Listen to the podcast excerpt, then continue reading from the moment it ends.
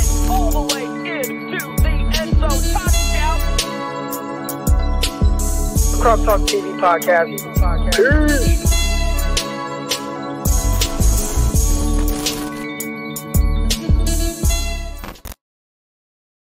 Welcome, welcome, welcome to another episode of the San Francisco 49ers Morning Show. I'm your host, former NFL and NFL defensive back, Eric Crocker, and it is Victory Monday. You see, I jumped straight into the intro, man. I didn't even do the cold opening or anything like that. I was like, man, we're going to get straight down to business. We're going to talk about the San Francisco 49ers come out victorious on the road over the Cincinnati Bengals 26 23 in overtime. Big time, big time win for the 49ers who improved to 7 and 6 on the season, above 500. 49ers now in the sixth spot in the NFC, still a game and a half out of the fifth spot, uh, where the Rams are ahead of them, and the 49ers play the Rams down the stretch. So we'll see what happens. Week 18, I will be there. Week 18, I will be there live and direct. Y'all be there too. My guy John Chapman, he's putting on a big uh, uh, event on Saturday and then I believe the people that I'm getting the Airbnb with, I think we're kind of throwing like uh we're not going to I don't think we're going to the game. I don't think I'm going to the game. I think I'm just we're gonna watch it. I think we're renting out a, a big Airbnb house or something like that, and we're gonna we're gonna get it popping there. We're gonna have fun. We're gonna drink. We're gonna you know we chilling. We're gonna watch the game. Everybody just chilling in the spot. So that's what it's gonna be. If y'all gonna be in LA uh for the last game of the season, it's going down. We're gonna turn up. We're gonna have fun. All that good stuff. All right. Before I get started, if you're new to the show, make sure you hit that like button, subscribe button if you like what is here to come. So stick around. Uh, we got a lot of things that we're going to cover. Some things that I believe you guys are going to be like, hell yeah, Croc. And some things you guys are going to be like, God damn, why are you talking about this? All right. So, uh, if you don't already know, I also am the host of the Locked On 49ers show with myself, Brian Peacock. We were on YouTube last night. We also, you know, recap the game. If you want to hear more of a structured show, go ahead, pop that in, listen to that. You can find it on anywhere that you stream your podcast. Locked on 49ers with myself and my co-host Brian Peacock. Also, locked on the NFL draft. Make sure you guys tune into that as well with myself and my guy Ryan Tracy. We uh we did a mock draft. It's mock draft Monday. It's starting to be that time. Things are shaping up. Who do we have goal number one? It had been a foregone conclusion that was uh it was just always going to be Kayvon Thibodeaux. But I think that's kind of changing right now. All right. We talk about that. We go in detail with that. All right. So underdog fantasy. Oh, hold on, y'all. Hold on. I'm always talking about underdog fantasy, promo code Crocky, all that good stuff. But I got something to share with y'all. Here we go. Underdog fantasy, promo code Crocky. Make sure you, if you don't already, download the app. Uh, use the promo code Crocky, all that good stuff. Y'all did it. We did our five picks. All right, we put in ten dollars. Where's it at? Where is it at? I don't even think I can see how much I, I uh what we put in. But we did our five picks. We put in our ten dollars and we hit. And y'all told me we took the over on Ja'Marr Chase. That hit. The over on Joe Burrow. It, it took a while, but he ended up hitting.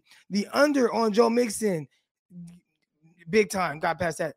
Uh Jimmy Garoppolo, it took until overtime, but we hit. And George Kittle's over on 59 and a half yards. He blew that out the water. So y'all and, I, and you know, I don't want to say it's just me that won two hundred dollars. We won two hundred dollars. So what I'm gonna do is I'm gonna take that money. We're gonna do a gift giveaway. I'm gonna put together a basket. I'm gonna pick a random person. We're gonna get a jersey out there. Who a, jer- a jersey of your choice, whoever it is. That's where that money's gonna go. So that two hundred dollars, that's going back to y'all. Y'all want me the money. If you want to get in on the action, download the app. Underdog Fantasy promo code Crocky. Get in on the action, but that money right there is going back to you, the people. I'm gonna pick a random person and uh, I'm gonna get you a gift basket, a, a, a jersey, you know, uh, of your choice, 49ers. We're giving back to the people. Love y'all, man. I appreciate y'all. So underdog fantasy, man, we came up. We came up. Let's go. That's two hundred dollars right there. Only put in ten dollars, man. So y'all want to make you some money? Underdog fantasy, promo code Crocky. I'll uh I'll put the link right now. Here we go. So this is the. Here we go. Let me put it in the chat. Boom. So that's Underdog Fantasy. I just put the pick them or whatever. But click that link. Go to Underdog Fantasy if you haven't already. Sign up and uh, use the promo code Crocky. Promo code Crocky. Let's go. But let's get into this game, man, because today is QB Monday. And of course, I have my guy Greg Pinelli. He'll be on in a little bit. I'm going to get to you guys as well. All right. Clutch Jimmy showed up. Clutch Jimmy showed up. And and that was good to see. That was good to see. Jimmy Garoppolo uh finished the game with a decent stat line. Threw the ball 41 times. And I think, you know, most people would tell you for the 49ers to win the game, you don't want to see him throw the ball a whole lot.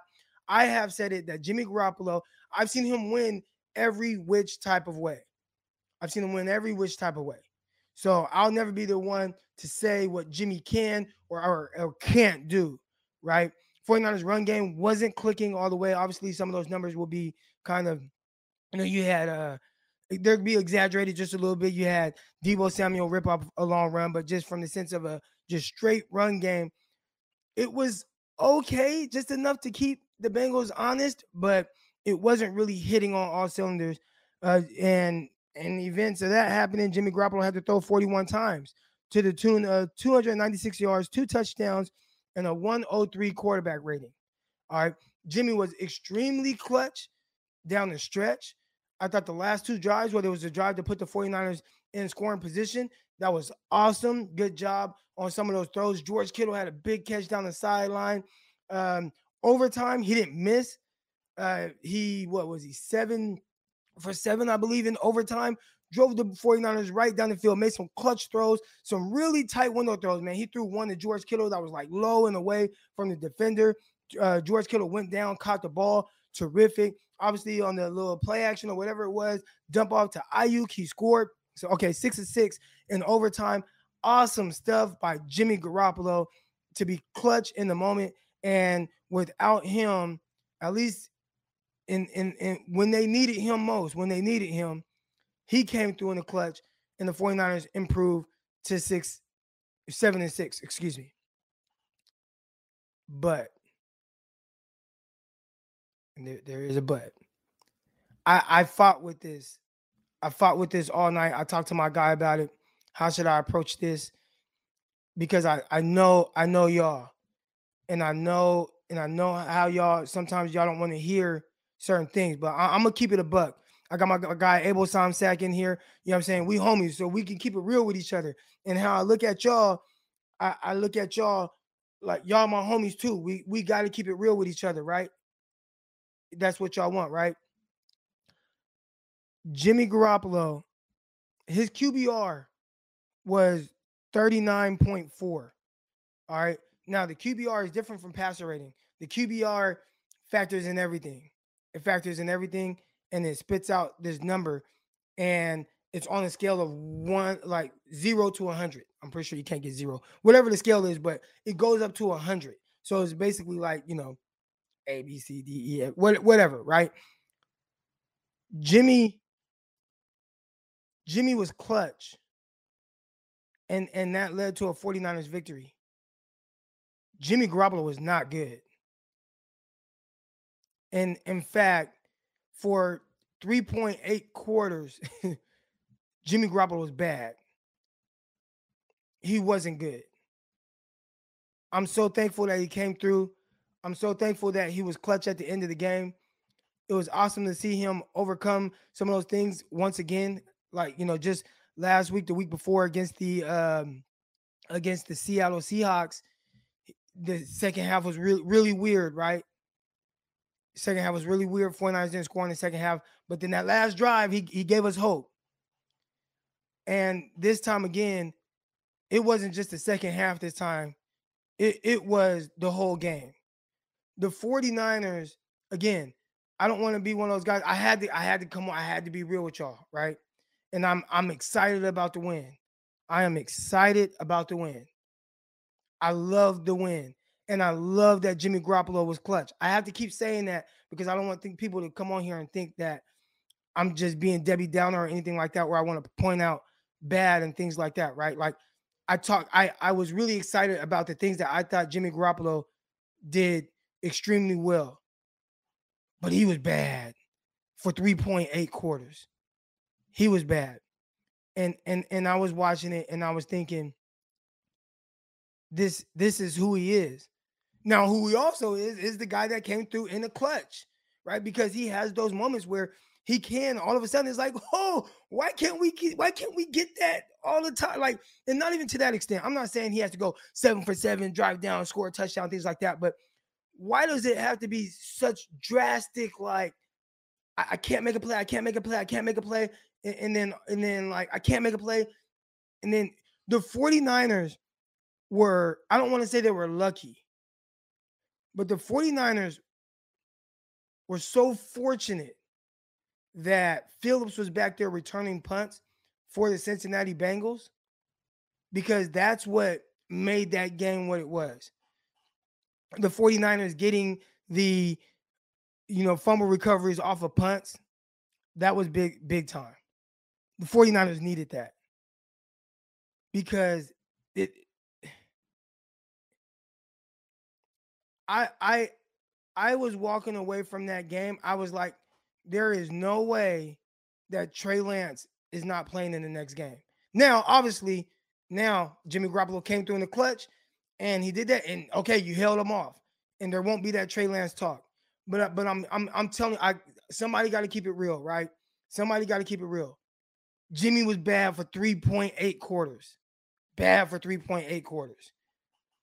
And he did an awesome job with the clutch ability down the stretch. Awesome job, Jimmy. But he he was he was a dropped Jessie Bates interception away from us not seeing Jimmy Garoppolo start against the Atlanta Falcons. Again, I'm gonna say this again. Jimmy Garoppolo was a dropped Jessie Bates interception away from Trey Lance starting against Atlanta. I can promise you that. I can promise you that. Because for how Jimmy Garoppolo played for 3.8 quarters and his inability to make plays, you it is hard to do worse than that. But then he came through in the clutch. And and and and and those are the things that you're going to be able to lean on to say this is this is why Jimmy is starting. This is why Jimmy is starting over the rookie. I I I'm, I didn't want to have this conversation. I'm sorry, but I had to I had to keep I had to keep it a buck. I was watching him and I was just like, I had a I had a I had a DM from my guy. All right. And this is probably most of y'all. Where is it at? My guy Raymond. And he said, I've seen enough of the Jimmy show. I've seen enough. Now that was before the clutch moment. And and the clutch moment that's gonna we're happy. We're excited. The 49ers won. He was clutch. Great job. Great job, Jimmy. He was so impressive late. He he was so impressive. He was so impressive late. He made some big throws. But I'm telling you, he was he was a Jessie Bates dropped interception from being benched. It doesn't matter if the 49ers were mathematically eliminated or not. He was a dropped Jessie Bates interception from being benched. I promise you that. Because he was not good. And if you compound that with what we've seen from him as of late, with, with the second half against the Seahawks scoring zero points, you compound that with what we've seen for most of the year, which is really up and down from him. That would I, I if he would have threw a pick six on that play, which it likely would have been picked, there there wouldn't be there wouldn't be Jimmy Garoppolo next week. What was that fumble? What was that? The the the the the fumble on air. What was that? He's moving around and then he just drops the ball and he sacks himself. I mean,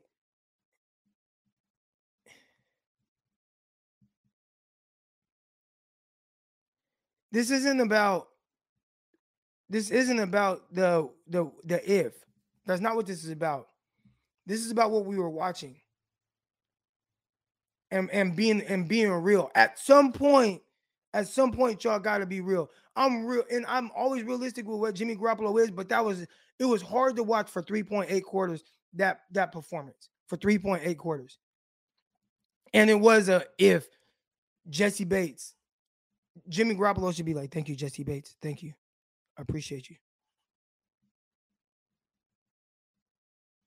But as we came on again, when I first kind of came on and started talking about it, I'm I'm I I, I appreciate Jimmy Garoppolo for coming through in the clutch. He was awesome down the stretch. When we see six for six, uh, I mean he he did a he did an amazing job down the stretch. He was clutch.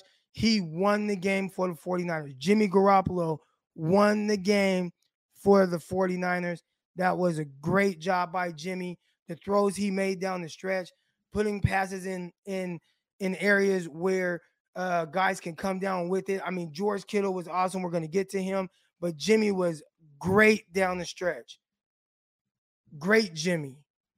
Good job. And when I say down the stretch, I mean the last drive to put the 49ers in field goal kicking position, and then the overtime where he would just bing, bing, bing, bing, bing, bing, bing. Let's move down the field. We score a touchdown. We win. Let's go. Great job, Jimmy Garoppolo. Great job. We won. But you know what? Quest for six, I'm gonna keep it real. And that's why y'all tune in, right? For me to keep it real. I'm gonna keep it real. Listen.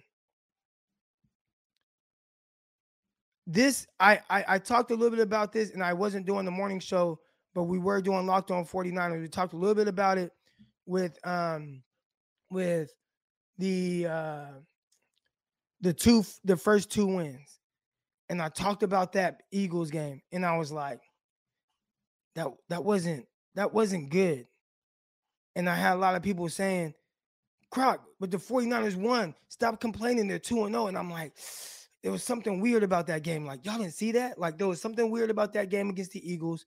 How they came out, it was, it wasn't right. That's what I was saying. It wasn't right. People got on me and got on Brian Peacock for saying that uh, you know, oh, you, you guys are being sued. And then all of a sudden, 49ers lose four straight. And it was like, well, yeah, we saw the signs. We saw the signs, but y'all were happy with 2 and 0, but it wasn't it something was off. Something was off with the offense. Something was off with Jimmy Garoppolo. And the 49ers lost four straight games after that. But I saw it in the in those two wins. I saw something was off. So yeah, 49ers won the game, and I love it. Seven and six. They're six right now. 49ers are gunning for that fifth spot. They're coming for LA. They're coming for LA. They're gunning for it. But I, I don't know how you can how you can. I don't I don't again I don't want to be Debbie Downer, but I got to keep it a buck. I was gonna come on and just be very appealing to what it was that y'all wanted to hear. I was. That's what I was gonna do. And I was just gonna be like, great, great, great, great, great. Everything's great. All is good. But that shit wasn't that 3.8 quarters of, of the way that that quarterback was playing. I mean, it George Kittle, elite. Talking about a guy who had 15 targets, 13 receptions, 151 yards, and a touchdown. George Kittle did, I mean, to be able to lean on him as a pass catcher. Deebo Samuel, I don't want to say that he was a he was a, a, decoy because obviously we saw him score a touchdown early on. They targeted him a couple times, but um, obviously, you know, Deebo Samuel wasn't a big part, excuse me, of the offense. Let's look at his receiving numbers. Uh, Deebo Samuel had one target, 22, 22 yards on one target, Deebo Samuel. And he also had eight rushes, 4.6 yards a, catch, a carry. So, you know, definitely, it, you know, it, he wasn't, it was George Kittle's show. And it was the Brandon Aiyuk show, and we're gonna get to Brandon Aiyuk. But shout out to George Kittle. George Kittle did did a terrific job of really coming through. In in a time where it's like, well, who do who do we key on? Well, okay, Deebo, not they're not really looking for him. Aiyuk, okay, we'll see. But George Kittle, that's the guy we got to stop, and they still couldn't stop him. Still couldn't uh, stop him. Shout out to Jimmy Garoppolo. That throw down the right sideline to George Kittle early in the game. That was a good throw. Jimmy, when he gets back, he jumps back and he lets it rip with confidence and rhythm. Man, he put that on there, and it was just the uh Bates, I believe it was, did a really good job of kind of pulling that arm away and made George Kittle have to kind of try to catch the ball with one hand. But I thought that was a That was a really good throw by Jimmy Garoppolo down the field. We've been wanting to see him push the ball down the field a little bit. That was a terrific throw by Jimmy G to George Kittle. But you know, man, if he would have completed that, we're talking about an even bigger game. But George Kittle, he's elite. Now, there's been this conversation about George Kittle. Where where where does he stand with the other tight ends in the league? When you look at the Travis Kelce's, you look at the you know uh Darren Waller's, and you know we've always known that George Kittle is right there in that top three, right? It's like he's right there in that top three. Where is he? At some points, he's been the number one guy. At other times, you know, he's been the you know number two or number three. But man, when he's on like that, especially what he's done in the last two weeks, and I saw my guy, where's it at? My guy Jason Aponte put a tweet out of, of George Kittle's numbers over the last two weeks, and I mean they are tremendous. Which is so weird because it's like, how do how do you go from what we've seen over the last two weeks? Which let me pull up the numbers real quick. All right, uh, against the Seahawks, 12 targets, nine catches, 181 yards, two touchdowns. Uh, last night, 15 targets, 13 catches, 151 yards. So we're talking about well over 300 yards and three touchdowns over the last two weeks. But the week before that, against who the 49ers beat? Uh, the Minnesota Vikings, he had like two targets, he had one catch. How does that even happen? How's the guy so involved and so productive and just looks elite and the best player on the field?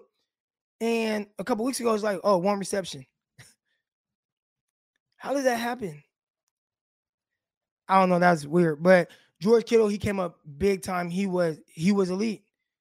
He was elite. That was a great job by George Kittle. And that big time catch he made down it was on the left side. There's about what 12 seconds left in the game. He climbed the ladder for that. Jimmy threw it a little high. Good. Put it in a position his guy make the catch. He came down with it. Big time. Elite. Elite George Kittle. Another player that's elite. Nick Bosa. Nick Bosa is elite. Uh, two sacks. I think he had one full sack and two half sacks. So he's getting to the quarterback. He also had a sack that was taken away from him on uh Ambry Thomas illegal contact, and we'll get to Ambry Thomas and his performance. But two tackles for loss, big time performance. I mean, he was disruptive all night. Really, the entire defensive line was disruptive, but definitely Bosa. I mean, you just see his presence and him getting back there and just imposing his will on quarterbacks, man. Like Nick Bosa, the dude's a true. The dude is big time. Man, oh, Greg Pinelli won't be. What the heck? Greg Pinelli won't be uh he won't be coming on today. Says uh, he's driving to Disneyland. Disneyland? Who goes to you're supposed to be on the 49ers uh morning show. It's QB Monday. This is this is Greg Pinelli's day. And he's going to Disneyland. Have fun at Disneyland, Greg. All right. But Nick Nick Bosa, awesome job. What are his numbers for the season? I see somebody say, where does he rank as far as stack uh, sacks? I think he was top five before last game, but let's see where he's at now. Now, Nick Bosa, see where he's at. Nick Bosa, sacks. I probably should have put stats, but he's up there. He's got to be up there. Man, he should have three sacks. That illegal contact on on Ambry Thomas or hands to the face, whatever it was tough. We're going to talk about his performance too, but 14 sacks right now on the season from Nick Bosa. Definitely going to be pushing towards 17, 18 sacks on the season. Obviously, a career high. This is his kind of legit second year. He's been doing amazing. Here we go. 46 likes. Man, y'all smash that like button for my guy. You know what? I think I missed. Did I miss a contribution earlier? Oh, here we go. I did. Uh, Teddy talked mad trash before the game about Jimmy saying is what's wrong. Your thoughts? Saying he is what's wrong. Your thoughts? Oh, okay. I see what you're saying. And again, Nick Bosa, I want to kind of close out my thoughts on him. He's elite. Nick Bosa, he's he's elite. And the 49ers absolutely have a stud pass rusher. They're going to probably have to pay him this offseason. I don't know how much money is going to be, but Nick Bosa will be get he'll be the highest paid edge rusher in the league. He'll be the highest paid. Now, other guys will get paid too. Uh, Brian Burns, he's gonna get paid. I think Josh Allen, the the defensive end, he's gonna get paid. Those are some edge rushers. They're all gonna be due. Nick Bosa probably is gonna get the most. But here's the thing: sometimes it's not about you know how great you are, is what you mean to the team. How good are you? And when you sign, so Nick Bosa could sign if, he, if the 49ers lock him up first, there is a chance that Josh Allen and uh, Brian Burns end up getting a little bit more. That's just how it works. That's how the market works. All right, uh, Teddy, Teddy, and he's talking about Ted, Teddy uh, Bruschi from you know formerly of the New England Patriots. He's on TV and he says, "I, I wouldn't." Here's the thing, y'all, and my guy Brad. I appreciate you, Brad. You're always on the show. You always come through on the show. You come through with the con- contributions. I love your contributions to the show, the comments we we we look at it as talking trash, but he's not talking trash. He's he's really he's really spitting facts, right? What he was saying was he thinks that the 49ers are a good team. He thinks that the 49ers have a really good roster. He also believes that Jimmy Garoppolo holds the 49ers back. And he's not wrong. I fought the same fight you're you're you're talking about right now. It wasn't until last year where I was like, mm, maybe Jimmy's not going to be what I thought he was going to be.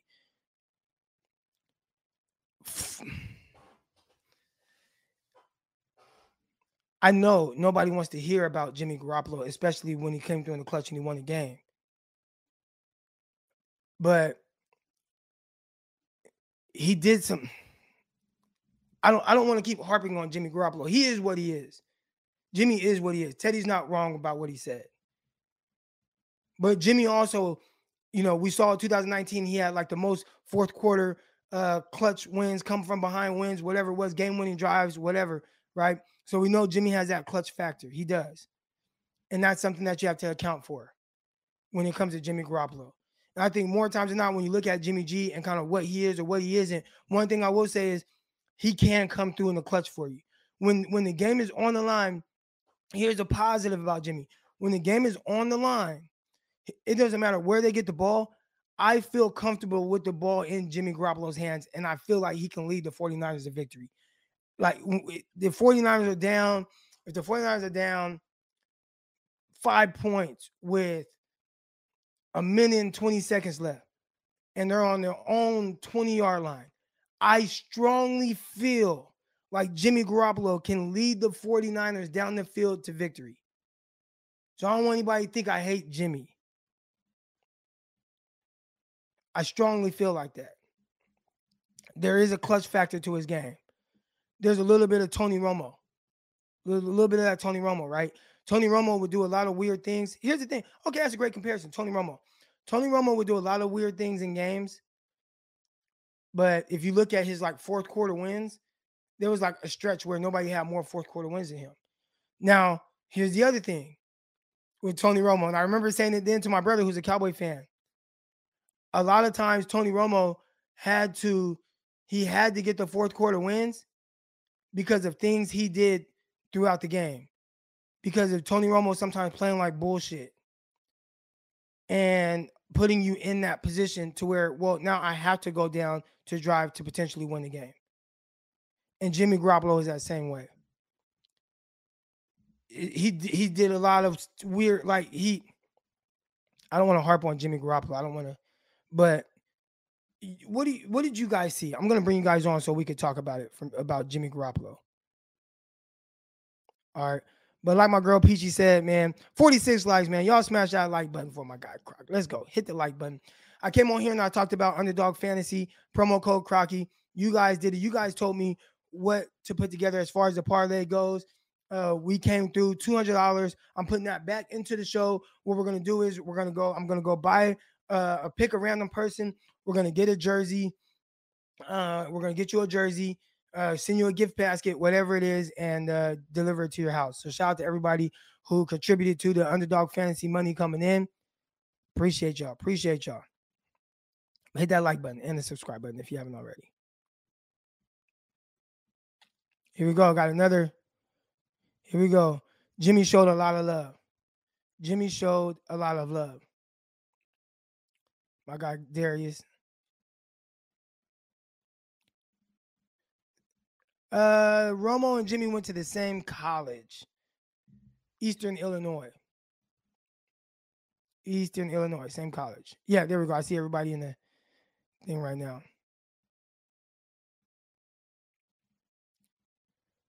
All right, I'm just reading some of the comments right here. Um, and of course, I'm going to bring you guys up on a couple other things I want to talk about. Uh, Brandon Aiyuk stepping up. Awesome job. We're talking about Brand, uh, Brandon Aiyuk. He had, do I have his numbers up here? Six catches, 62 yards. Obviously, had the game winning touchdown. A lot of heart, my bad, y'all. Obviously, had the game winning touchdown. Uh, he was targeted like 11 times. So that was that was them like they're incorporating him. That is okay. Let's go. Let's go. They're incorporating Brandon Aiyuk, and and he, and he stepped up. I thought he did some really good things. Obviously, like the the clutch touchdown catch. I thought the play design was awesome. They got them out out there on the edge. All right, got you on the edge. Can you just beat these guys to the end zone? He did a really good job of tight roping the sideline, diving into the end zone. Later, he talked about how they're not supposed to reach out for the goal line, but he did, and it worked. So good job there. And the reason why you don't want to reach out for the goal line is because we've seen the the Derek Carr thing where Derek Carr reaches out and, the, and his hand gets hit and he fumbled the ball out of bounds. don't want that to happen. And it ends up being like a touchback. Don't want that to happen. So a lot of times they will tell guys don't reach out for the unless it's like fourth down. Brandon Aiyuk, it's good to see him. You know, let's let's keep it going. Let's keep incorporating them because if Brandon Aiyuk is good, and and Deebo is Deebo, and George Kittle is elite like what he's been. That's strong heading into the playoffs. And this is a playoff team. This is a playoff team. So so big shout out to Aiyuk coming along, and it seems so far that he has he has really he has really answered the call with whatever the Shanahan and and and Lynch and all that they did and the way they talked about him in in uh and you know on radio and whatever the case is like it worked. And he's answering the call. And that was a guy who i was like man like how's he gonna get out of this? I think he's getting out of it. And sometimes it just takes you know making a few plays. And you start to get in the groove of things start to get in the swing of things and you end up doing what he did which was snap out of it and end up playing well. And i see each week brandon Aiyuk is more involved each week brandon Aiyuk is getting better i still have been critical of the, the after the catch, like the dynamic ability, which I would still like to see a little bit more of that, right? The catch a ball, make a guy miss, get upfield. You know, it's like I see a lot of possession receiver stuff from him right now. Like with the way that Aiyuk is is playing, with the way that he's winning, I don't see a difference between him and like Jauan Jennings. But he's not like Jauan Jennings. You see what I'm saying? He's not like Jauan Jennings. He's a uh Aiyuk. In theory, I you know I thought he was gonna be like the explosive, the catch, make guys miss, run off on people. Like you know, I wanted to see that from him. You know what I'm saying? I wanted to see the, and I haven't really quite seen that yet. So right now, I'm seeing more of Aiyuk is looking a lot like Jauan Jennings in the sense of catch the ball, more possession type guy. Uh, I want to see him be a little bit more dynamic. Now, and again, I think a lot of people will say, well, quarterback, quarterback, quarterback. Well, Deebo Samuel, he's the best yards after catch guy in the league right now. So it's not just a quarterback. So the last possession wasn't a yards after catch play. That's yeah, okay. What we're talking about is two different things. I want to see dynamicness. Like, right, I want to see like a dynamic ability. And what I mean by that is an explosive play where where it's created by the receiver. All right. So again, now my my standard for him might be higher. All right. So I don't want to come off as if uh I'm I'm I'm I'm holding him to a higher standard than just being a possession guy or okay, we scheme up a bootleg and have you drag underneath, we dump it off to you and you run and dive to the end zone. You know what I'm saying? Like obviously, like, yeah, that's a terrific play, but that's not like can Jauan Jennings do that? Like, yeah, he Jauan Jennings can do that. Like, I want to see the can can you catch the ball? Okay, uh, whip a guy, five yard stop, uh, catch the ball, make a guy miss, make another guy miss, get upfield, you know, 10 more yards. Like, I want to see more dynamicness from Brandon Aiyuk. I'm not quite seeing that. Yards, I mean, yeah, okay, a dump off and he beats the guy to the end zone. That's awesome, great, but that's not really, you know. Croc problem is Jimmy is not a dynamic quarterback. I hear you, but Uh, Deebo Samuel plays with the same quarterback, and Deebo has a lot of dynamic plays. Like to play against the Eagles, Abel. That's what I want to see. Where it's like he comes through, makes a guy miss, hops, okay, runs, jumps over a guy. Now, again, that's an extreme case with the jumping over a guy, but I would like to see a little bit more explosive ability in the open field, like what we saw that, but that's kind of been more of a one-off really throughout his career. So far, everything has been catch. He's either going down or catch. I've seen him kind of bounce off of a tackle, but I haven't seen the the dynamic ability. So that's that's I hope that makes sense.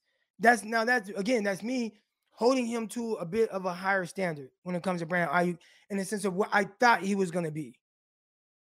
Now maybe I need to reshape how I view Aiyuk and just say, well, He might just be a little bit more of a possession receiver than you thought. And there's nothing wrong with being a possession receiver. He can, you know, Kendrick Bourne's a possession receiver. Now, again, Kendrick Bourne also, you know, he what I saw him catch a 75 yard touchdown against the Dallas Cowboys. you know what I'm saying? So, with him being a possession receiver, there still can be uh, explosive plays. But I just thought I would see a little bit more dynamicness from him if he is what he is, like that's fine.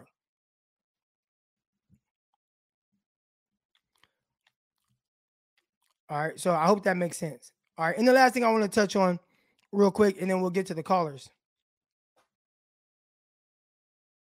I appreciate everybody that's in here right now, uh, listening to me talk about the 49ers. 250 of y'all. If you haven't already hit, you know, click the chat down, hit that like button, then hop right back in.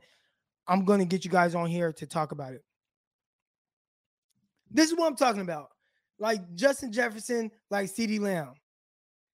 Like when you watch Justin Jefferson, you see CeeDee Lamb and you just see how they move. Now, again, I know what you guys are going to say. They're quarterbacks. I'm not talking about this is different than the quarterbacks. I'm talking about him. I'm talking about after the play. That's what I'm talking about. So if you watch Justin Jefferson, watch Jeff- Justin Jefferson in route, watch CeeDee Lamb in route, Watch after they catch the ball. Watch what they do with the ball after they catch it. Like watch how they make guys miss. Watch how dynamic they are in space. That's what I was hoping to see from Aiyuk, and I believe he has it in him. I believe he has it in him. I would just would like to actually see it. I'm not a Jimmy G apologist, but saying Jimmy was bad for most of the game is a bit of a reach. Play calling was a little conservative.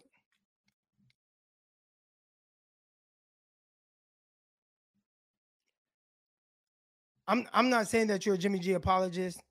Uh, I don't look at it. People put these labels on guys. You're a hater if you have a take that's different from what they say. You're an apologist if you talk good about Jimmy. Uh, you know, I've had people come at me and say I'm a Jimmy G apologist. Like, no, I keep it fucking real. you know what I'm saying? I keep it a buck, and I'm always gonna keep it a buck. I actually came on. You know what? That's kind of fake because I came on here and I actually wasn't gonna keep it a buck. I was just gonna tell y'all what y'all wanted to hear. But then I said, nah, E, you got to keep it a buck, like, or you're not gonna be true to who you are. All right. Uh, I don't think it makes you, and I appreciate the contribution. I don't think it makes you an, a Jimmy Garoppolo apologist because you think that he played well and the play calling was more conservative, right? If you said that is your opinion, I don't think that makes you an apologist. So let's get that out the way. And I appreciate everybody. And that's one thing, man. Y'all, y'all understand about me. I want to, I, I love to hear your opinion. I'm not going to put your opinion down because it might be different than mine. So shout out to you. Come on. No, you're not a Jimmy G apologist. You're talking about what you see, what you saw, and how you saw the game. And that's your opinion. And I, and I, and I, I like your opinion. I, I, okay, I give you that.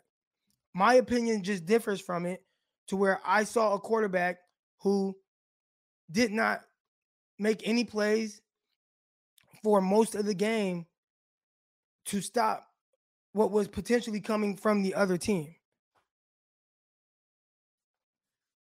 You know what I'm saying? So that's what that's what I mean by that.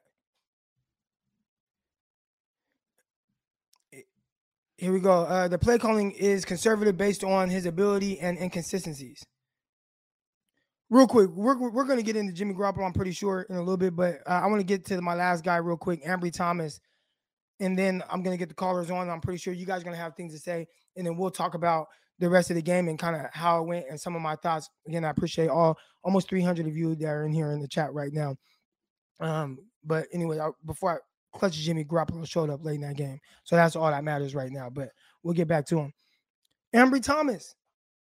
All right, now, okay, I gotta, you know me. Sometimes I gotta, I gotta bring up the tweets. I gotta bring up the tweets just so I can add a little bit of context to exactly kind of what what went on with him and kind of what some of my thoughts are with Ambry Thomas and his performance, or you know, however you see that performance. All right. So let me go to my tweet real quick. If you're not following me on Twitter at Eric underscore Crocker, if you are on there, then you'll see some of my takes. And I tweet out some of these things. Where is it? Right. Hold on. Here we go. All right. Nope. Almost. Where? All right. Here we go. Boom. All right, so let's bring this tweet up, and we're gonna get to to Ambry Thomas. I see my guy Travis. Travis said Ambry Thomas was lost out there. All right, all right. Uh, Ambry Thomas was bad. Rookies making mistakes, but the but the same mistakes over and over again. Something is wrong. All right. Now, why do y'all tune in to Eric Crocker? Y'all tune in to me because y'all know, like, I'm gonna bring a different perspective. And here is the perspective from Ambry Thomas in the real, not just a perspective. Like this is this is the real. So let's bring up my tweet from Saturday, I believe it was. All right. So I tweeted this out Saturday. Boom. Can y'all see that? I don't know if I'm able to like zoom in on it, but someone basically said Ambry Thomas might play a lot of zone coverage for the 49ers tomorrow. Book it. And Chris Connors, you were 100% right. The 49ers probably play primarily I don't know, 95% zone. There was probably a few third down or maybe a fourth down snap where they play man. All right, but they play primarily zone. And my response to him saying a lot of zone coverage for the 49ers tomorrow, book it. I said this. See, I don't think that's who Ambry Thomas is. He's a press man in your face guy. At least that's what it looked like at Michigan. Obviously, that's if Thomas is even playing. I don't know. So up until this point, I didn't know if Ambry Thomas was going to be playing. All right. I, I didn't know if he was going to be a starter. But I was saying, you know what? I would like to see Ambry Thomas play. And I was also saying he's not an off guy. He did that's not what he did. That's not what he did at Michigan.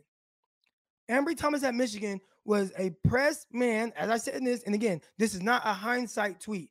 This and this is not me defending Ambry Thomas uh, about his uh his performance yesterday and then I'm gonna add a little bit more context to it for you guys. But this is not me, you know, it's not about uh defending him or making excuses for him. What I saw from Ambry Thomas in college, he was a press man guy. 90 plus percent of the time, any any Michigan game you put on, you're gonna see him playing press man at the line of scrimmage. That's what he did. Did I thought he was not as quick twitch twitch type guy to be an off coverage guy. I didn't think so. All right. I didn't think so. When I when I was watching him, I'm like, he, he's a press man guy. So when they drafted him, I was thinking, okay, well, the 49ers want to go more press man. All right, that's what I was thinking. Now, you put him in the position, that's not his strength. That uh okay, now there's two ways to look at this because there's two ways to look at this. They play a lot of cover two, and they play a lot of off coverage. All right. And we're going to get into Ja'Marr Chase and these other guys as well. And the overall outlook of the cornerback position. But Ambry Thomas just played 90% of his snaps, if I had to guess, from off coverage. That was not what Am- that's not what made Ambry Thomas good in college. If you were to tell me pre-draft, if I'm sitting in the meetings and they say, all right, Croc, we're thinking about drafting Ambry Thomas, but we want to play primarily a cover two, uh, two high shell cover four. I would tell them don't draft Ambry Thomas then if that's how you're going to play him, because that's not what it looks like he is. Now, when you draft a guy in the hundreds, right? We're talking about late third round with a comp pick. Maybe you say, well, he has all this athletic ability. He ran a 4.37. We could teach him to play off coverage and where his eyes should be. And okay, and if you're going to do that, there's going to be some ups and downs, and you're going to have to kind of live with the ups and downs with him kind of developing into the corner that you want him to be. But he is a press man guy. All right. Now, I see this here. As Chad said, we tried to press, but he got ringed up for two illegal hands. No, that was not press. That was a reroute from playing cover two. That was cover two. You come off. I I re I reroute you to force you inside because it's zone. It's zone. He pressed, he passed off, and he let him go into his zone. But it's not that's not like press man to man. It's different. All right, we're talking about him rerouting a guy and sinking into like a cover two zone. All right. Uh hold on. When he did press, he got burnt. When when? When did now again, and I'm Travis, I appreciate the comment. I'm not challenging you or saying you're wrong. What I'm saying is what play did he get burnt from press? Because the two touchdowns that I saw, okay, maybe I saw it wrong, but the two touchdowns I saw, both were off coverage. One one was off coverage and he was man to man. Really, kind of both of them, he was playing off coverage, and he's not an off coverage guy. He's not. He's a press man guy. But one was a slant and go. That was from off coverage. And the other one where he uh, chased dove, that was like eight yards out. That was off coverage. So, you know, I mean, I, I, I'm I'm not I'm not saying that he played great. Yes, he was a liability.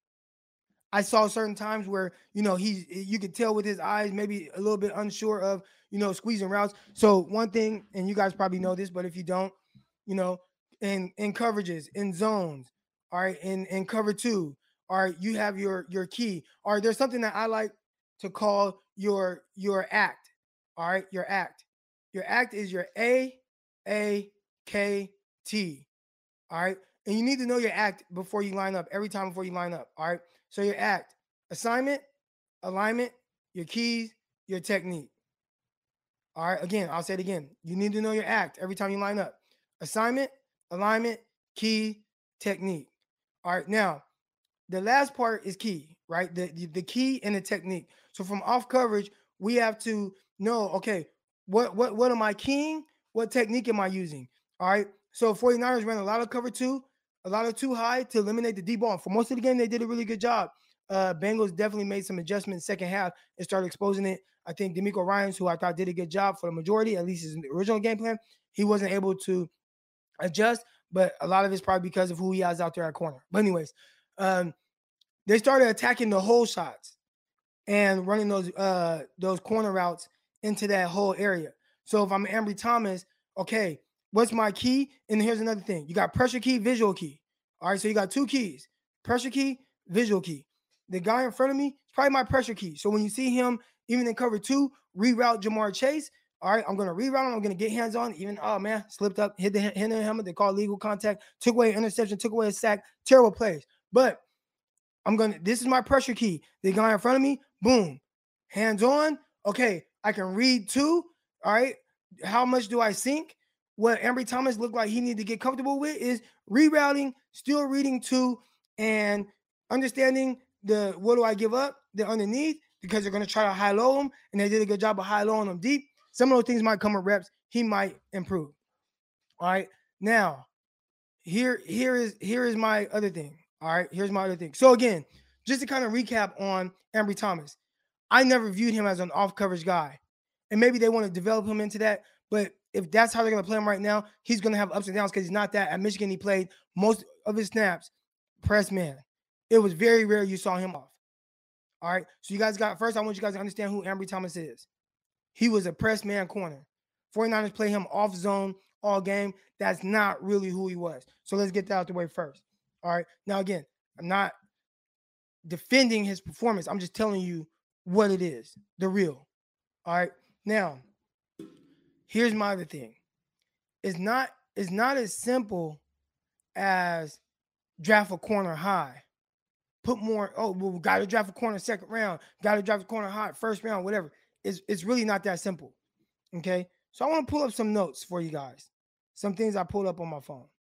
All right. So I'm gonna go through a couple guys here. All right. So look at some numbers. Davante Adams. Now, this is when you start kind of realizing good, good on good, or what happens when you face good receivers. Davante Adams last night playing against the uh, Chicago Bears had 10 catches for 121 yards and two touchdowns. One of those touchdowns was on Jaylon Johnson, cornerback out of out of Utah. He whooped Jaylon Johnson. I mean, destroyed him at the line of scrimmage. Matter of fact, let me show you guys the play. All right, because I did post it last night. So I'm going to show you the play. All right. Oh, hold on. I'm going to show you guys this play.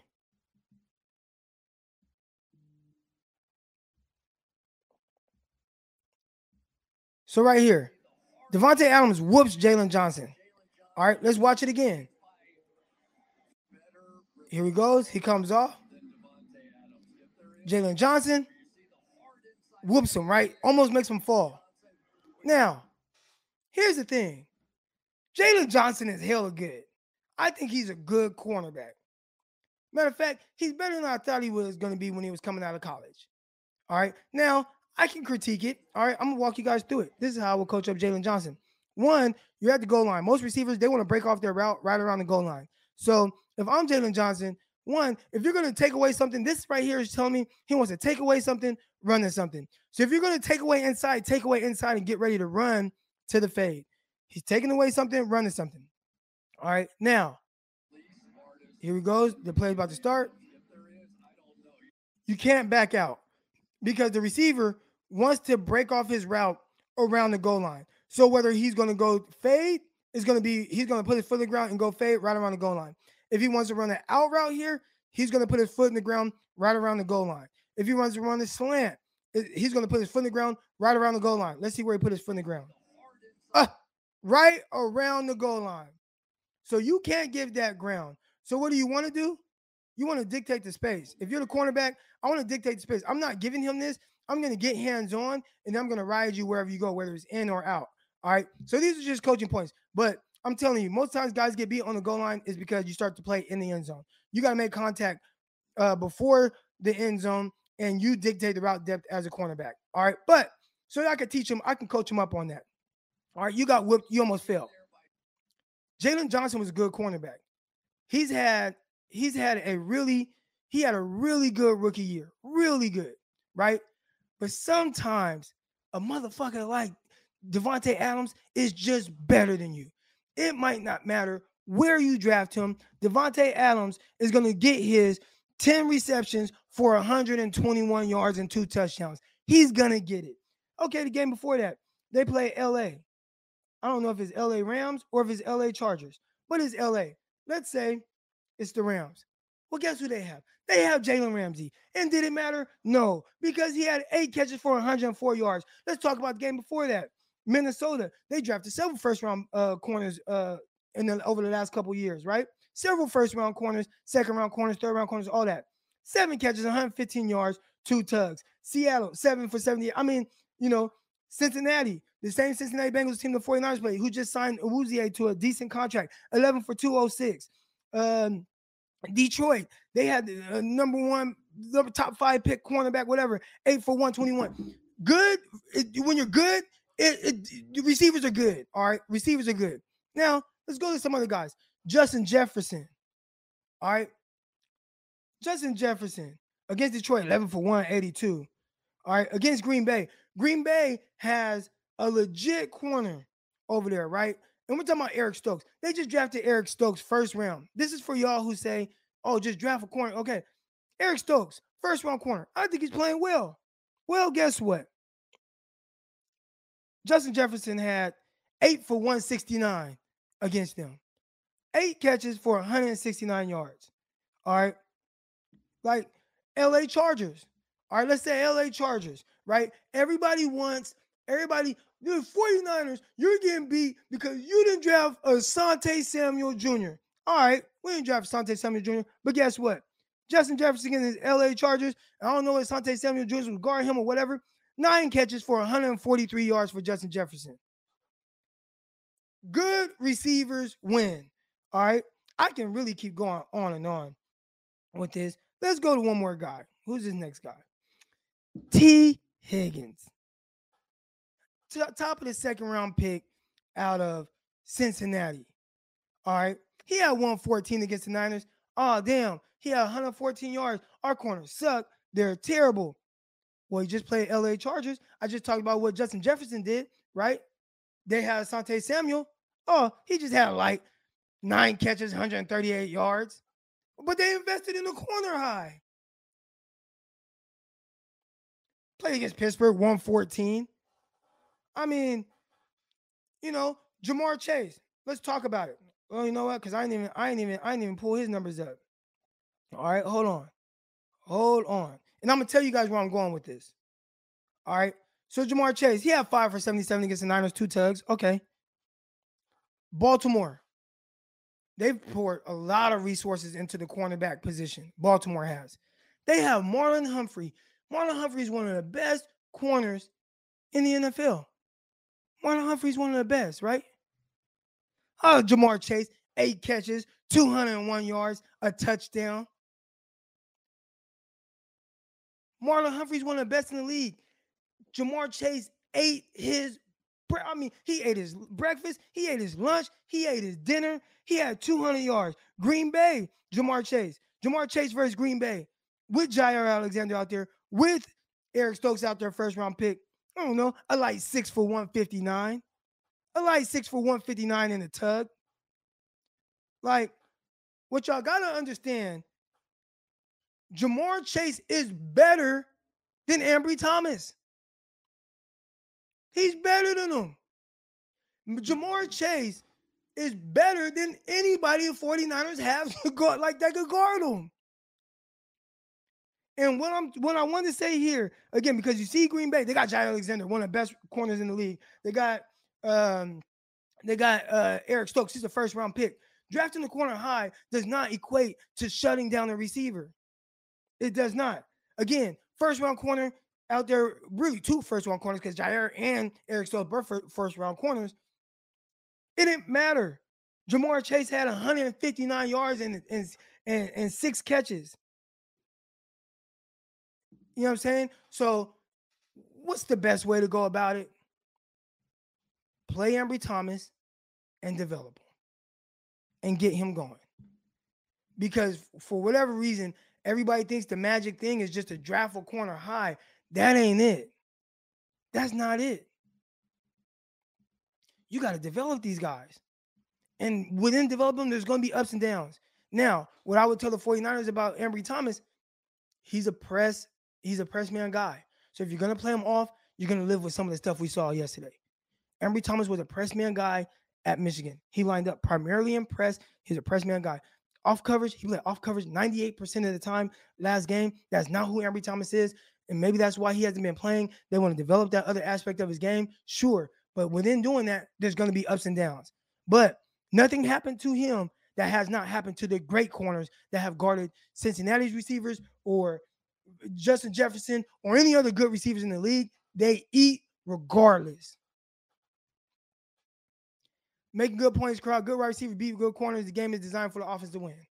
Now, again, I'm not saying you have to be hopeless, but what I'm saying is it's not as simple as just draft a corner high or, oh, 49ers corner is just bad. These guys are eating. They're eating. So you could say, well, get a corner. So what happened? So Justin Jefferson, so Ja'Marr Chase getting five catches for 77 yards and two touchdowns doesn't happen. Get a good corner. But well, what happens when you have Marlon Humphrey get eight up for 200 yards? And he's one of the best corners in the league. Appreciate the contribution. That's just my perspective. Now, again, I don't want to come off as if I know it all or I whatever. I'm this is just me giving you guys what I how I see the game. All right.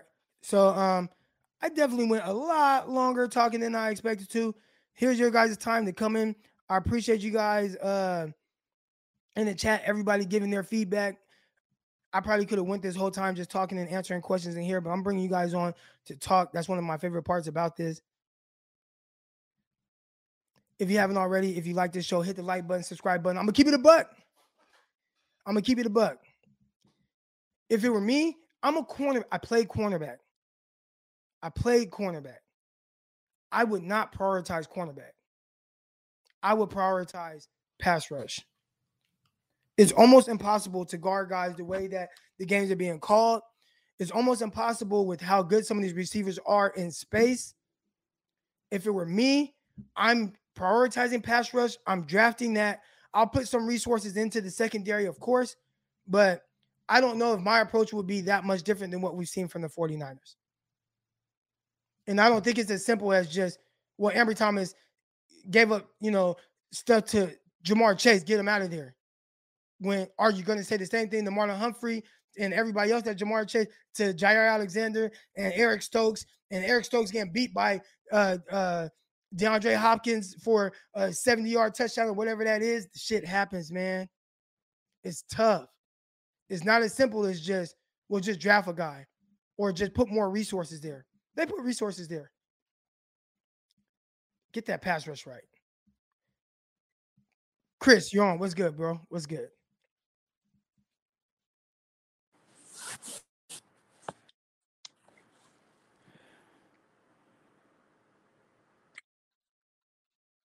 What's up, Croc? How's it going? Oh, good, good, good. How you doing, man? Croc, you hear me? Yeah, can you can you hear me? Croc, Can you hear me? Can you hold on? Maybe it was you. We're, we're gonna see if it's if it's him. Cause for whatever reason he couldn't hear me. Let's go with Matt. Matt, can you hear me? Oh yeah, I can hear you, Croc. What's going on, bro? Good morning to you, man. Oh, good morning. How you doing, man? Oh yeah, man, I'm good. I'm doing great, man. We got that tough win last night on the road, man. And man, like I said, it was it's a lot of stuff we could uh, you know, take away from this game, man. But this was a big win. We should be happy, man, for this win. I know, you know, we could criticize Jimmy and a bunch of stuff, but like I said, any win on the road is a good win to me. No matter how we got it, we got the job done. Is uh next back at home, we play Atlanta, man. Let's get it, man. Yep. You already know. That's gonna be a big time game. That's gonna be definitely I'd say every game from here on out is a playoff game for the 49ers as far as seeding goes and kind of really trying to potentially overtake the Rams for that fifth spot. And the Rams play tonight. I can't wait to watch that game. Rams play tonight. Big game against the Arizona Cardinals. I'm pretty sure we'll all be tuned in to that. We're, we're rooting for the Cardinals tonight. Exactly, bro. And and um, I want my game balls. I want I want to give my game ball, of course, to George Kittle, man, for going out there, balling out, doing this thing. You already know Brandon Aiyuk, man, showing his showing his moxie, man. That's what I'm talking about right there. A great team win, man. I'm happy. I said we was gonna put it on them cats, man, and that's what we did, man. I had the confidence, and we came through, man, for real. Hey, somebody say you sound like Rick Ross, and now I can't unhear it. You you 100 sound Uh, uh. But I appreciate you coming on, man. I'm gonna get the next caller on. All right, crack man, take it easy, man. All right, all right. He for sure he for sure sounds just like Rick Ross. All right, here we go. Chris, can you hear? Can you? We heard you, and they heard me and you, but you couldn't hear me. So can you hear me now? no, I, I could hear you. I think I was delayed. That's why. Oh, okay. You're not delayed now. All right. What's up, Croc? How's it going? It's going good. I know you have some because you. I saw you earlier say send the link, so I know you got something on your mind. Oh, I, I mean a little bit. I, I I like that master class that you put on, teaching that whole corner stuff and teaching them about alignment, assignment technique, all of that. That that's uh, I I- I would say um. That that was some free game they, that they got. They don't they don't really know what you was te- you was really teaching some real football to them. Yeah, you know. But- every once in a while, I gotta I gotta get in my bag a little bit. But I, I first want to say uh, rest in peace to uh, Dontae Johnson's mom. Yeah. Uh, she passed away from a heart heart attack, and that's the reason why he didn't play. And I think Yeah. you know how you usually would tell us, like the Niners don't expect to have their third or fourth or fifth or sixth corner playing. Ambry Thomas technically wasn't supposed to be out there yesterday. Should have been Dontae Johnson or really even Emmanuel Moseley, but injuries happen, and so he, he just had to. They had to put him out there. I And have I- a little he- pushback on that. Or push. Okay, pushback. All right. So, and shout out to my mom in, in the, in the chat. Y'all see my mom right there. Uh, so everybody feels like the 49ers have not addressed the cornerback position, right? And they're like, well, 49ers put all their eggs in the basket of Jason Verrett staying healthy throughout the season. And I'm here to tell you that was that wasn't the case. Now, obviously, every team goes into the season and they have two starters in mind. Now, after Verrett, everybody feels most people feel like 49ers didn't do a good enough job addressing the cornerback position. But my pushback on that is they drafted two cornerbacks. So okay, we got Emmanuel Moseley, we got Jason Verrett, and we have these two corners. So if something happens, we want Ambry Thomas to be able to come in. I think where the issue is is that Ambry Thomas came in was not ready to play. So that's that's Yeah. where the problem was. So it wasn't so much Oh that yeah, they no, yep. put all their eggs in one basket. So with you saying, well, he's you know fifth, sixth corner or whatever, I don't think that was that's not the plan before the season started. The plan or the goal was to have a guy like uh Ambry Thomas be ready in case one of these guys go down. And then okay, we got our long-term uh corner there with the high upside, high ability, and things like that. He's just not ready to play the style of football that they want him to play. So he hasn't been able to play. So that's kind of that's my kind of my thing Okay, yeah, that that, that, that makes 100% sense. And uh, I want to say shout out to DeMeco Ryans. I thought the defense played great for, like you said, Jimmy uh, was bad 3.8 quarters. Uh, DeMeco Ryans' defense was good for the 3.8 quarters of the game. And uh, I, I think we shut down their run game. And I don't think people know, but the last five games, our run defense has allowed what 3.4 yards per carry. And a lot of it has to do with Arik Armstead being put on the inside. And since putting him on the inside, our run defense has been stout. You look at the last five games, teams struggling to run the ball against us. And then I, I want to um, uh, give a major shout out to the special teams. I thought the special teams played well, even if the uh, it was unforced errors. They were there. They got the uh, recovery, uh, just like just like high, uh, just like people was calling for Hightower for fumbles that he didn't. You know, he didn't fumble the ball. he he didn't do that. But hey, so if we're gonna if we're gonna give credit, if we want to, you know, give credit to him and say fire him, you know, for uh Benjamin fumbling, well, credit to him for his special teams recovering two fumbles. right. And yeah. then uh we even had a nice hit. And and the thing is, this is how you know who's a good coach. He took accountability this week. And then he said, I even implemented new things for the special teams to work on so we could be better. And man, they were really good yesterday. Yeah. And then I wanted to say, uh, I feel like Joe Burrow was the best quarterback on the field, but Jimmy G made the clutch drive. And I also think that uh Bosa helped that as well. Because if you see on that final in, in that drive in overtime, it was a Bosa sack that uh stopped that, you know, Burrow Burrow from scoring a touchdown. And so it gave us an opportunity to go down and score the touchdown and making them only uh get three. So shout out to Nick Bosa, possible defensive player of the year. Him and Michael Parsons are gonna be battling battling it out. Yeah. And uh I also want to say Joe Burrow was just different yesterday. He was different. He had like you say, like you say, they they make plays too. They get paid to make plays too. I, Ja'Marr Chase and Joe Burrow, they had, Tee Higgins. they made plays yesterday. And Yeah. Tee Higgins, they they made plays yesterday.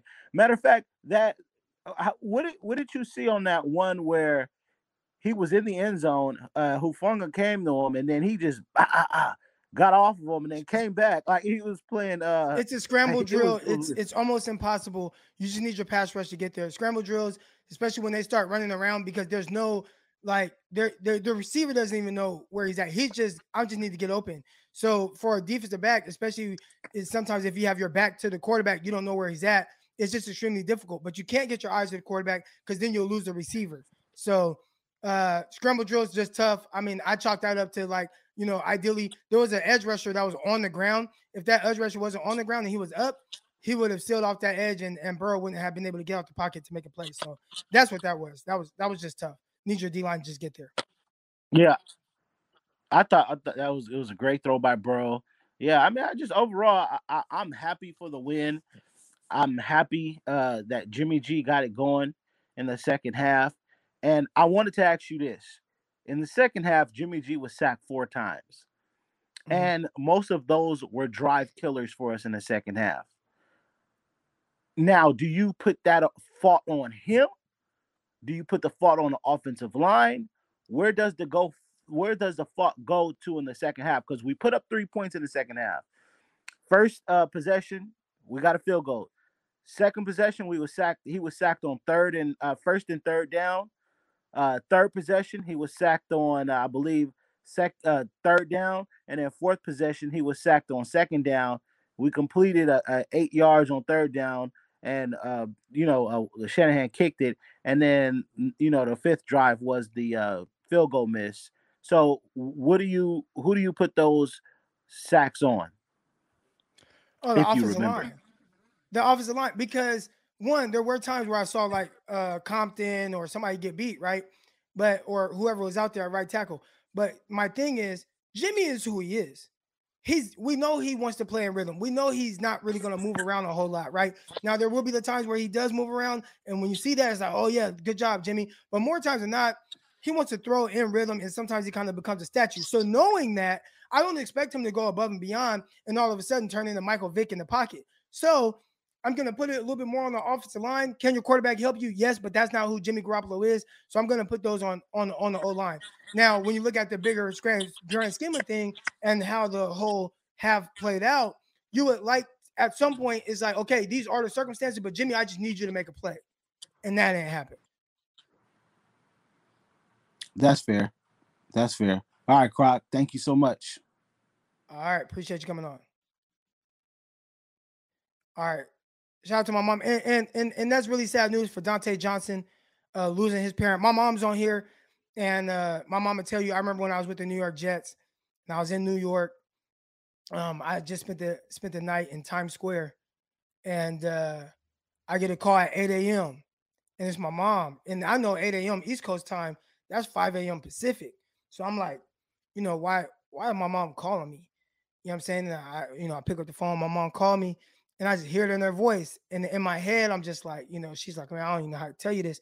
And I'm just thinking, like, and my grandpa died. Like, you know what I'm saying? And because one of my grandpas was sick at that time. He actually lasted a few more years. But my mom called me and told me my dad died. And that was the hardest phone call I've ever had. You know what I'm saying? And for a while, for a good amount of time, football just was not important to me. It just wasn't important to me. So, you know, prayers up to Dontae Johnson. And, you know, I know what it feels like to lose a parent, and it's tough, especially one that's your best friend. My dad, he was my best friend. We we talk every day.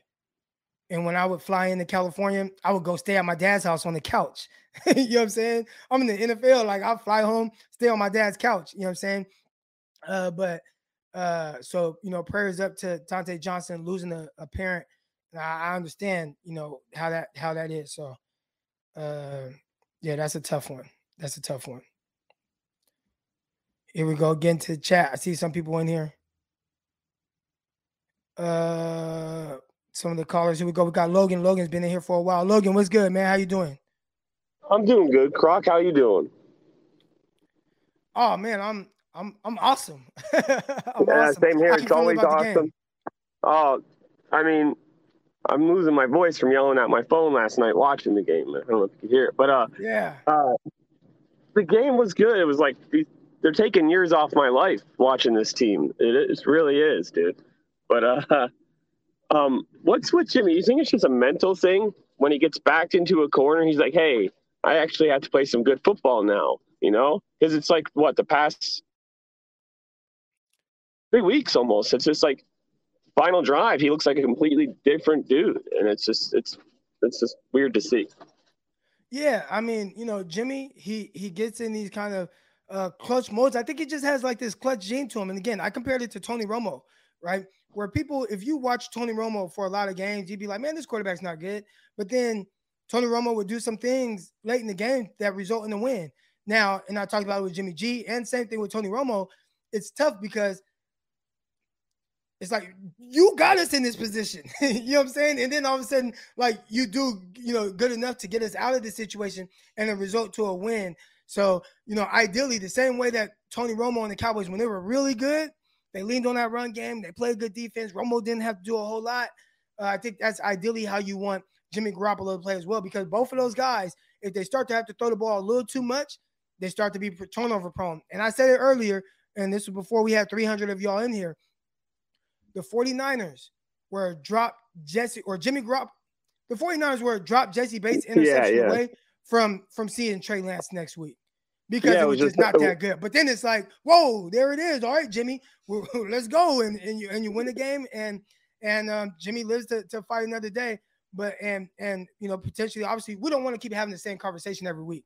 But I, I do know for most of that game, I was watching the game day. like I was like, this dude's sorry. You know what I'm saying? And then he comes in the clutch and it's like, what that's why you play him because he does give you the best chance to do stuff like that. Yeah, exactly. Um also Nick Bosa has to be in contention for defensive player of the year and comeback player of the year. I mean, Dak is probably going to get comeback, but I guess uh but he's got to be right up there. The dude's a beast. Yeah, you know the tough thing is with comeback player of the year and Dak, I think is because of the visual of it. You see his foot pointing sideways, and it's yeah. just like golly. So to come back from that and do well, like yeah, you got to give it to him, especially a quarterback position. But an ACL is probably harder to come back from just a broken like because a broken leg. I mean, the bone heals and then you're out there. Like ACL, that's actually a little bit tougher to come back from. It's a, it takes longer and all that. So uh Dak might get it because of the visual, but I do think that what Nick Bosa is doing is actually a little bit more impressive, especially considering the position that he plays, which everything is predicated on using his legs, you know, that, you know, to the athleticism, you know, that, you know, the impact against another guy over and over, as opposed to a quarterback who drops back and, you know, has to move here and there, but definitely doesn't take as much of a pounding. Yeah. All right. Last thing. Um, what's your feeling on Robbie Gould? what's his contract look like? Are we bringing him back next year? Because I don't feel confident with him going out like on the game with these games on the line. He missed a, regular um, extra point last week, which actually came up big at the end of the game if we would have scored. And this week he missed the game winner. It's just like, uh, do we trust this guy still or what? You know, it's tough. uh, yeah, I mean, you have to write it out, especially this year. Moving forward, we'll see if they move on from him he's coming down to like kind of you know the end of his career, I'm sure. But you know, right now you just kind of live with it. And like they said, I think they kind of jinxed him on that last drive. They said that he had made like 30 straight. They said it like 10 or, times. I'm like, yeah, shut your you know, mouth. Let like, the man kick the ball. Guy, the next thing Come on. but, we'll blame, right, we'll blame the announcers on that. But yeah, I appreciate you coming on, Logan. Take it easy, brother. All right. Awesome, awesome, awesome. Here we go. Here we go. Got some familiar faces in here right now. My guy Darius. Darius, what's good with you, big dog? Jump man, jump man, jump man, jump man, jump man, jump man. I just seen Brandon Aiyuk fly out the country. Huh? that man jumped three yards out, bro, and got that TD. I love him for that, man.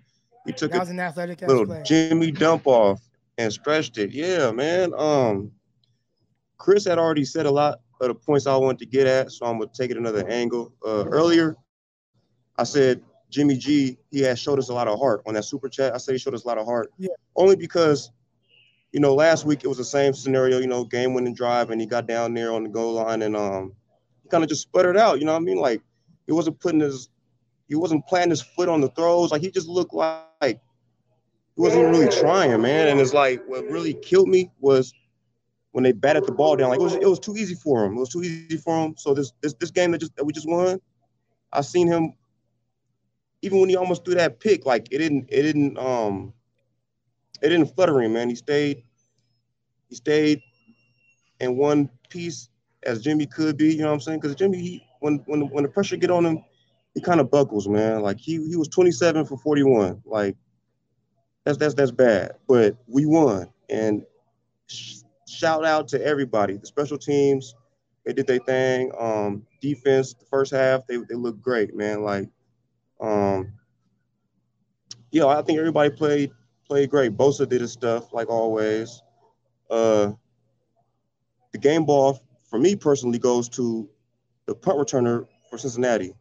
He gets the game ball. Without him, this Yeah. wouldn't have, we wouldn't be talking like this. You know what I'm saying? Um, And that's my Also thing. said- so, real Yeah. quick, Darius. So, when I look at the games, I look at it in the sense of what I don't look at it as an individual game, Un- unless it's a one-off type situation, right? And what I mean by that is, when when I I look at the game in the sense of what we want the 49ers to be. Right. So like what are what are our expectations as a team and what is that supposed to look like? So that's how I watch the game. Now, no team goes through a season without adversity. So if you play a game like that where it's like, man, we might not have won that game without the punter or the punt returner fumbling balls, right? Like it would have probably looked different. Maybe the 49ers would have lost, but hey, oh well, he did it. 49ers reaped the benefits of it, and we won in a tight one. If if that was a game that was kind of not what the 49ers need to win games on a consistent basis, that would be one thing. But my issue is when I watch a game like that, like like unless everything is going perfect, the 49ers need that to win. So I I, I look at this team through a different lens because I don't I don't think it's like you can't count Right. on that every week. Just like the you know 40 plus rushes in a three game winning streak. It's like, well, you can't really count on that. You know what I'm saying? So like at They're some like point we just need to find out who the 49ers are. Or are you a good team or are you a bad team? And right now, I think because we're still kind of questioning this this far into the season after 13 games, I, you know, I have to lean more towards the 49ers are just kind of they're kind of just average. You know what I'm And saying? that's kind of how we started the season off. It's like if you look at it, like this whole season has just been weird. It's just been up and down. It's, it's drama with this quarterback situation. It's it's Kyle with his with his BS. You know, oh he's in the doghouse. Oh he's not. And it's like that's one thing I'm tired of too. Is, is Kyle and who he thinks should play and who shouldn't. Like his his his um his eye for talent is kind of jaded, man. Because it's like I, I feel like Jenna should have been playing. Like how'd you ha- how, how do you have uh, Sanu and Richie James over this dude, man? This dude to me he was a baller when he played for with, with Dobbs and uh and, and Tennessee. I used to watch him play for the Volunteers. I liked him. I thought he was a baller. So when we got him, I was juiced. And I think it's now just coming into fruition. You know what I'm saying? And we look at the running back situation. We're hurting for Trey Lance. Uh, not my bad. We're, we're hurting for uh, Trey Sermon and Trey Lance. Really shit. I didn't. I didn't mess up there. But um, we're hurting for Trey Sermon right now. You know what I'm saying? It's just like, I don't know, man. Kyle, he be killing me with that, man. Like you have to really. It's like almost like you know, like a, like a like a fraternity. Like you got to go through all these rituals and and whatnot, man. You got to go through the, the, test of fire just to, to prove you can get on the field and play. And it's like, get out of here with that. And um, the last thing I wanted to ask you though, because I I, I wrote another super chat as well. Um, I said that Hufanga and um Ambry Thomas they kept getting whooped but at post corner route. I remember Tedy Bruschi had brung it up, and I was hoping like, damn, I hope the uh, I hope the physical coach didn't hear that. And next thing you know, they started popping that thing. Bop, Yeah. bop, they did it like three three times. You know what I'm saying? One of them was a touchdown. So I'm just like, what is it about that that route to where like the, the coverage wasn't there? I don't want to just get on them and say, oh, they're they're trash and yada yada yada. Even though I do feel like Hufanga is not the best coverage safety. I feel like he should be a robber or something. He should be more like maybe cover three or because he stops that run. I love him for that. I love him how he, he plays the run, and I love how like he brings that that energy that that we need that. You know what I'm saying? I'm, I'm not mad at him for that, but the coverage, like, why is it that one route it was doing them like that? Did, what did you see? I want to know it's from just a, a it's real a whole shot and it depends if a team knows like there's okay so there's beaters to every coverage all right there's beaters to every coverage and if a team knows that this this other team is just sitting in cover two then they're going to run all their two beaters so they start Okay. running two beaters and you know that's just it puts the corner and the safety in conflict Right. So you're saying, so you're saying basically somebody already att- attracts Hufanga's attention, so he's kind of looking there and not really knowing that. and There's the somebody else- attention Right. Okay. All right. I'm with you on that. Okay. So it's kind of like a, kind of like a um like somebody out there for bait and they're, they're biting on the bait. And then one last thing man, before I get up out of here, man, don't you ever get on here capping for the net. I better not ever hear you talking about you did something to please us, man, because I'm on here to hear the truth, especially I from know, somebody that really lived it. Nah, nah, nah, man. I, nah, I know. man. Okay, I, you're nah, right. man. you're We right. keeping this. We keep. Come on, man. Listen, bro. Let me tell you something. Let me tell you something, Croc. I ain't gonna put it all out there. You from Val Verde, bro. I know about the NS. Come on, man. Don't don't do that, man. We, we some real yeah. ones out here, man. We, we some real ones out here, man.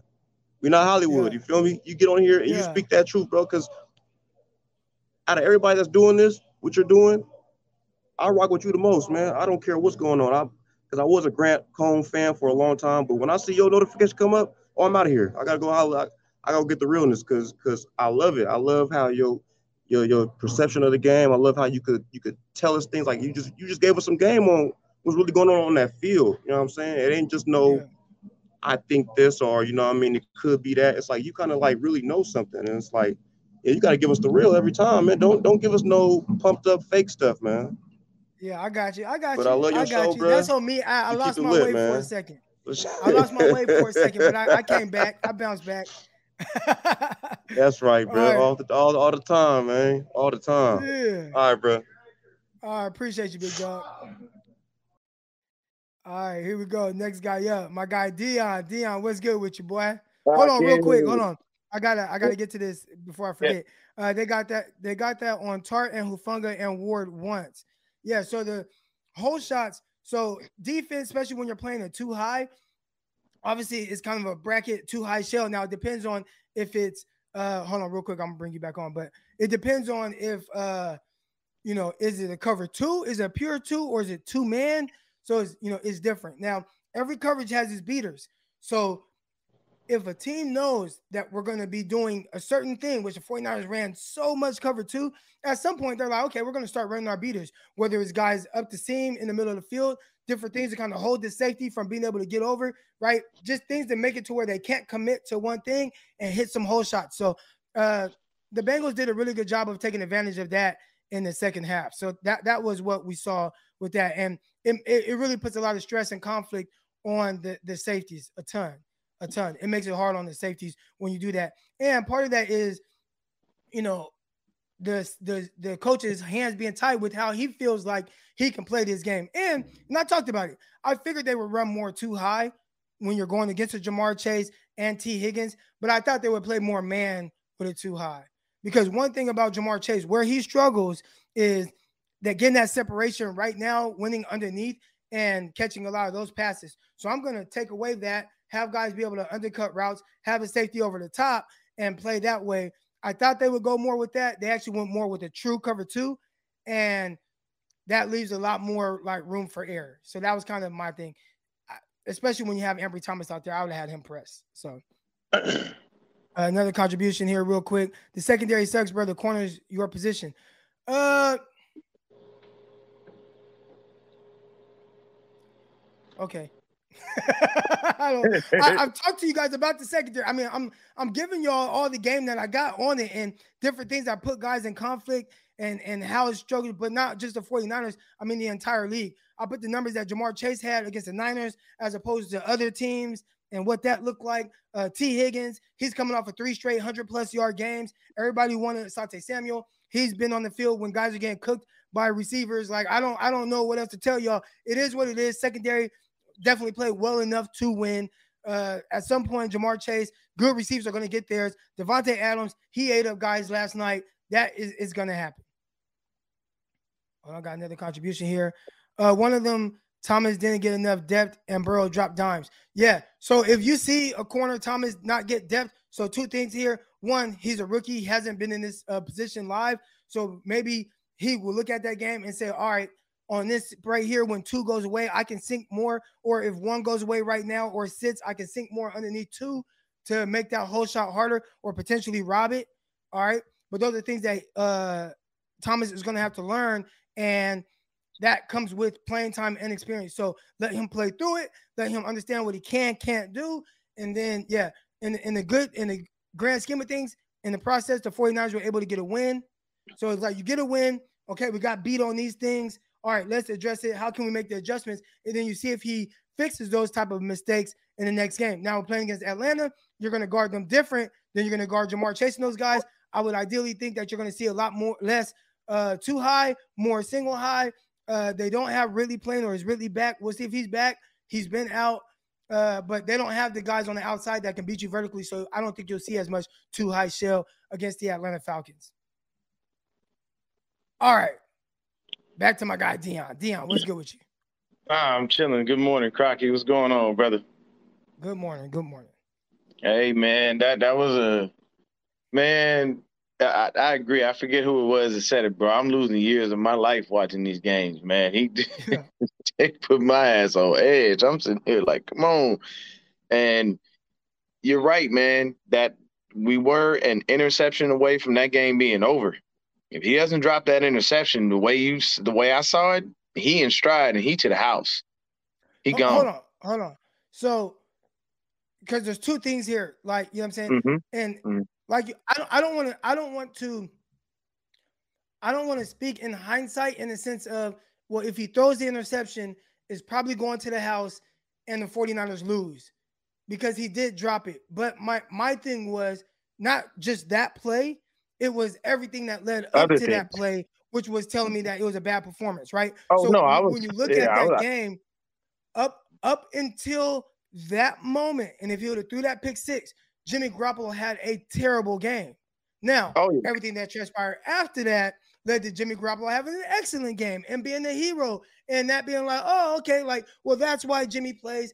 He gives us the best chance to win because he could do things like this, but it that almost that almost was not the case, not in, in, in the sense of hindsight, but looking at the totality, like the, the game as a whole.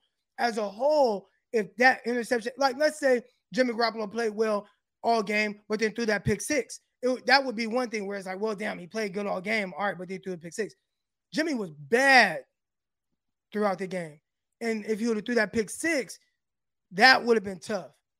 But he he got the drop pick, and then after that, I thought Jimmy played lights out.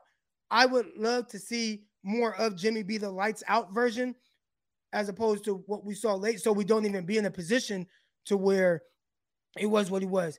It reminded me a lot of the Super Bowl where 49ers have a 10 point lead, they have a seven point lead or three, whatever it is. And it's like, damn, Jimmy, like, we just need you to make that one play to put this game away. Please make that one play to put this game away. And he didn't, right?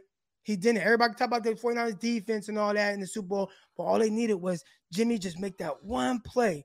And he couldn't make that one play.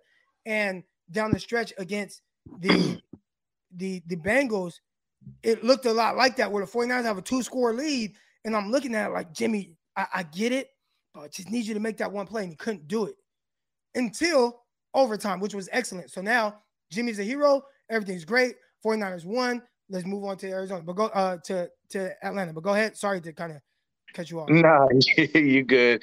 So what what I was saying was, you know, I started with that, but before that, yeah, he had had a very pedestrian game, and believe you me, like you know, I what I I look at people who you know talk about Jimmy in different ways. You know, some of them are truly apologists. Everything he does, you just got to, you know, come on, man. You know, you just got to believe. You just got to believe.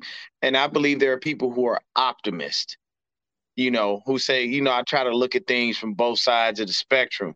Uh, for me, I'm just one of those people where I look at it and I say, hey, he does what he's asked to do. We can't ask much more of him. He's inconsistently, you know, consistent. Like that's how that works. He he he comes on. Sometimes you look at me like, damn, all right, cool. You know, he look all right. Then you look at him like, what the hell was that? But to be honest with you, man, it, it was a situation where we knew we was gonna have to do that because the run game wasn't working very well. Um, shout out to the Bengals; they got some hogs on that line. That defensive line was nasty, man. They was doing their fucking thing. And the, the hard part, you know, for me was like I say, he took four sacks. I say about two of those were on him. He kind of stood there too long.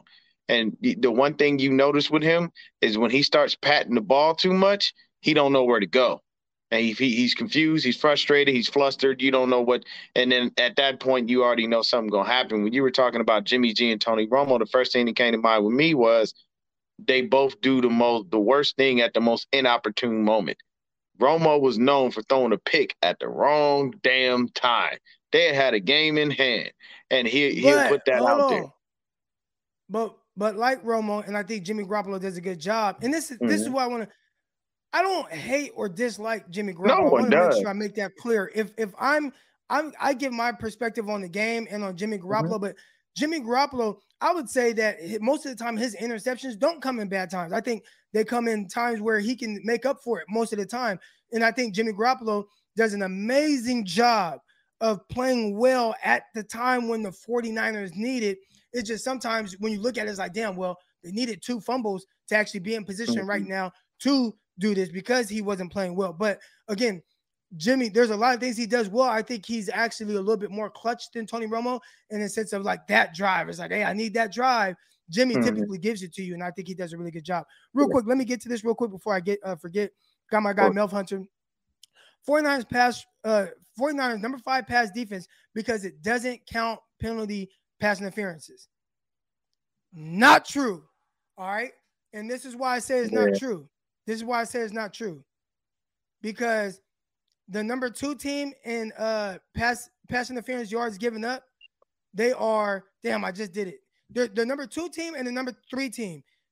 Two, three. Oh, oh, The number two, Like number overall defense. and and and no and and and pass interference yards against them are Mhm. ranked like 20th and 26th in pass defense. So Yeah.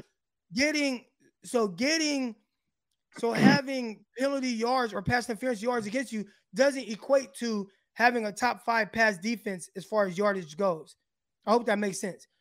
Just because they have those pass interference yards against them, the teams that are next in line aren't even top 15 in the league in pass defense. So having those penalty yards does not equate to, oh, it's because of the penalties. You know what I'm saying? Or, or Mhm. because of the penalties, now they're good against the pass. That's not it. I debunked that theory on Twitter. So the 49ers just typically do a well good job of not giving up the big yardage. But sorry, Yeah, so- ahead. I had to, I had to make sure Nah, you- you good. So for me, you know, the positive, George Kittle. I love the fact that he's been exploding these past two games. You know that George Kittle just caught six touchdown passes, the most he's had in his career.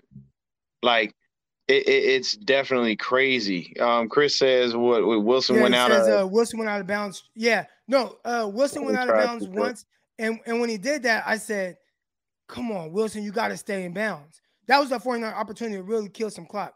He went out of bounds. I said, "Damn, you can't do that." And then, uh, and then a play later, they had a penalty, and then it was JaMycal Hasty. He went out of bounds, and then they had, I believe it was the incomplete pass or something like that. It was something along those lines. But they they went out of bounds at times where like it's like you can't I- yeah, we might be thinking of two different things. I think I might be thinking of before halftime. I think I'm thinking of before halftime, where the 49ers were in a position to potentially give the ball back, but then they had the muff punt. So yeah, that's kind of that. But my bad. Go ahead. Yeah, but it's like like yesterday, man. One thing I have to say, you know, and these are all positives. Kittle exploded. He's been exploding these past two games. Great to get him involved. The one thing that I that, that I do have to say though is Kyle, you got to be real mindful with the use of Deebo in that backfield. You're coming off a groin injury, man. You don't need him going in there because you know Deebo. He know one speed. It's 100 miles an hour.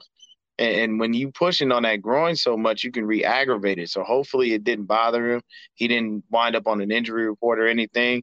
Uh, Jauan Jennings, man, I'm t- I'm telling y'all out there. I said it before. I'll say it again. Jauan Jennings is what they wanted Jalen Hurd to be, because Jauan Jennings is he's got the height, he's got the size, and he's starting to come on and, and, and make plays eventually. Brandon Aiyuk, you know, I give that last touchdown to Aiyuk, and the reason being is because he made the play. Jimmy did the rollout and he dumped it off, but that was maybe a two or three yard pass, and Aiyuk did the rest. So I give Aiyuk all the credit on that one. Um, and and people when they when they were surprised he extended, y'all forget Aiyuk wingspan big as heck. Like that man got some long arms. So him being able to extend that ball and get over that pylon, that didn't surprise me at all. Um, it, it just that game was was a nail biter. Um, and and the only thing I'll say about Ambry Thomas is I know he's a rookie, and I know that uh, I think Darius was talking about um Hufanga. Here's the thing with that situation in the end zone, a lot of the times what that is is people just you gotta it, it happens, and he tried his best to stick with him, man. He just he slipped a little bit, and once you slip a little bit, man, there he is. You know, there were some passes over the middle to Tee Higgins that were killing me because he was just standing there and he'd be wide open. But overall, good performance by the offense, man. The run game did what they could. That tells you we really need Elijah Mitchell because you're not going to be able to rely on Jeff Wilson Jr. and JaMycal Hasty to hold it down. Um, I, I do believe that in the past game, glad Aiyuk is getting his love. Glad, you know, Jauan Jennings is out there getting some touches. And, you know, I'm happy that Kittle is back to being a receiver to an extent because it's hard to watch him block all day. And I know he's great at blocking. He is. I love what he does when he blocks because he's a monster. But he's also a threat and a viable threat receiving. And now we're getting back to showing teams you need to respect that. Like, don't don't think that we can't put this big dude out there and he can't cook you and bake you for some yardage and get you for some TDs, you know. And and Nick Bosa, man, all I gotta say is teams beware because he's coming for your damn quarterback and he's hunting for him. Shout out to Arden Key. He did fairly well yesterday, man. I was hoping so bad. He jumped up and he came down on Burrow, and I was like, oh, that's gonna be a strip sack. And Burrow still got that ball out, man. Hey, I think you muted yourself, Crocky. Yeah, there, there were a couple of times Burrow just got the ball off late. The, the, the, the pass rush, that was my thing. I had got on like, well, secondary, whatever. Pass rush is the one that's inconsistent. Mhm. Pass rush has been good as of late. They've done a It's really good job, and uh, they were getting back. Fantastic. Hey, But man, Dion, I'm gonna get you out of here. I gotta get the next caller on, Dion. All right, Crocky, have a good one, buddy. All right, my dog. About to get my guy Ryan on. I see my guy Ryan waiting. There was one thing I wanted to touch on real quick. Uh, Peter King, because I got tagged in it this morning on Twitter too. Peter King just said the 49ers are unclear about moving on from Jimmy in 2022. Not true. The 49ers, okay. The fact that they said that Jimmy Garoppolo is, I mean, the 49ers are unclear lets me know that they are very clear. And thi- this, this is what I mean by that.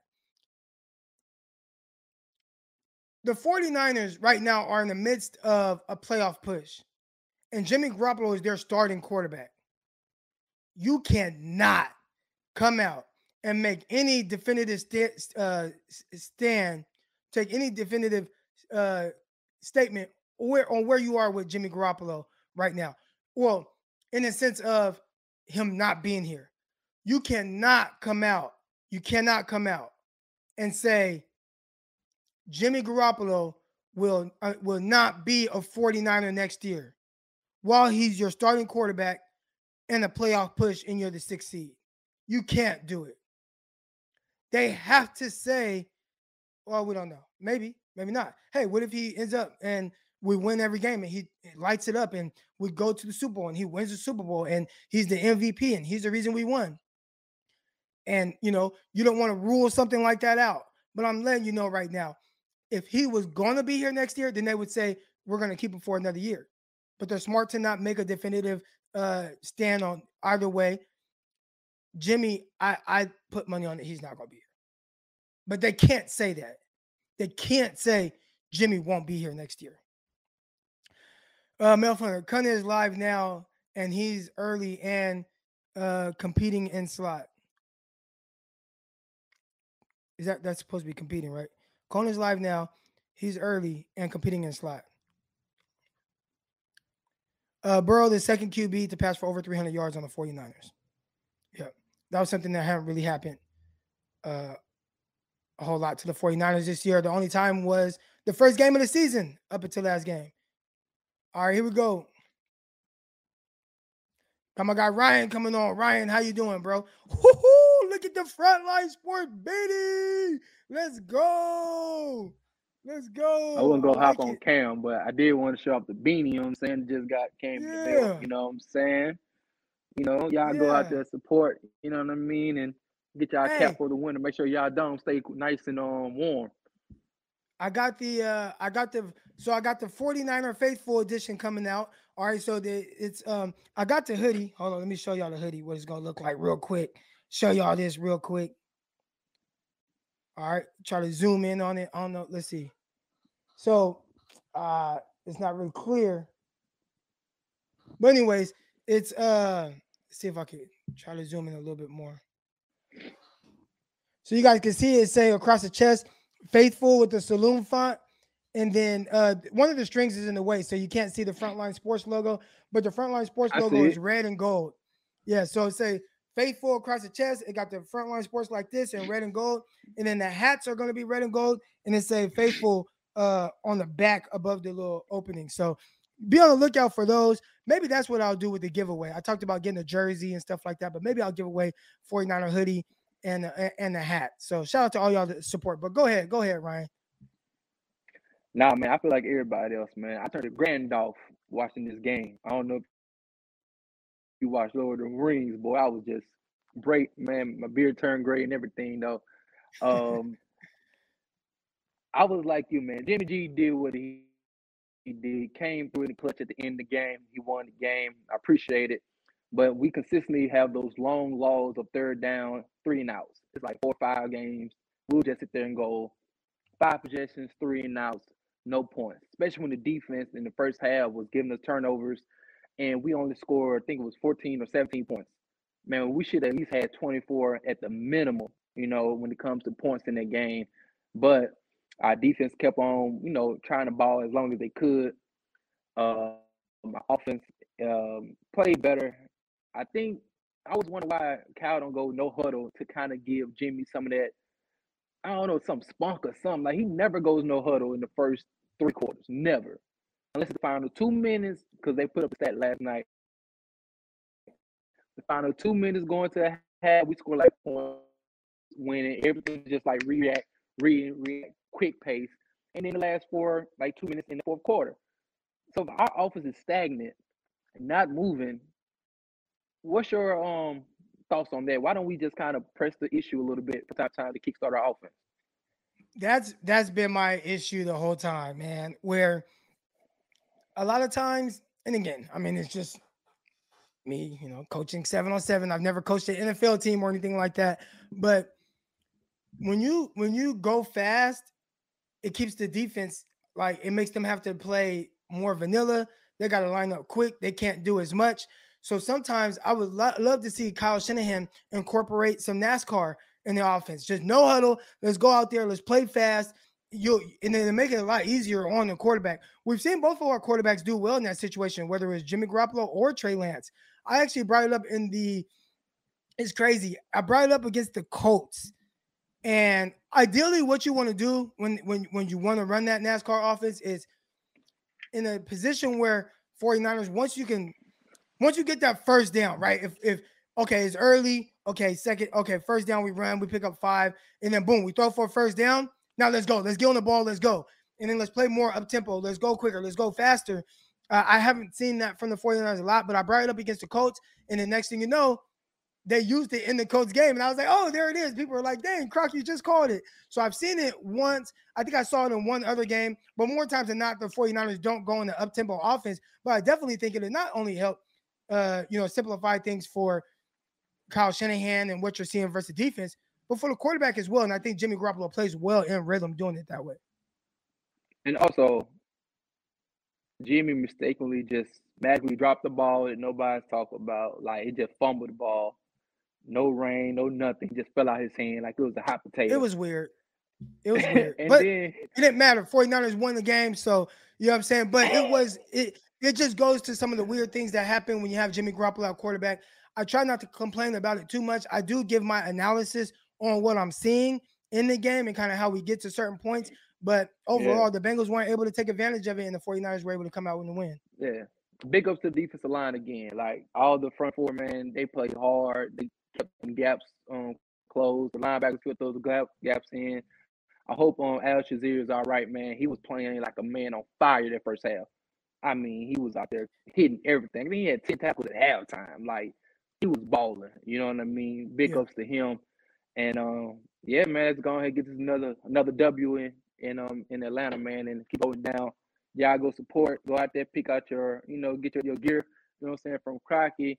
And condolences again to um, Dante and his family, man. Y'all keep him in his prayers um and his mental health as well. Yes, sir. Appreciate you coming on, Ryan. All right, man. And I appreciate it. Jam packed show. We had over two. We still got 270 people in here. Man, my bandwidth is dipping in and out right now. So that must be time, you know, telling me it's time to get off of here. I appreciate everybody that's locked in to the show, been locked in the whole time. All the supporters out here, you guys are awesome. Anything I say is just analysis. You know what I'm saying? And, how I kind of see the game how I analyze it. But again, don't don't mistake that for me not being excited about a win, not being happy with the 49ers win. Shoes, I won. I came up 700. I put $500 on the 49ers. I put 500 on the Niners. They won. So I got to recoup some of that money spending on my kids' Christmas gifts. All right. So um, and it's perfect timing because I travel to California later this week.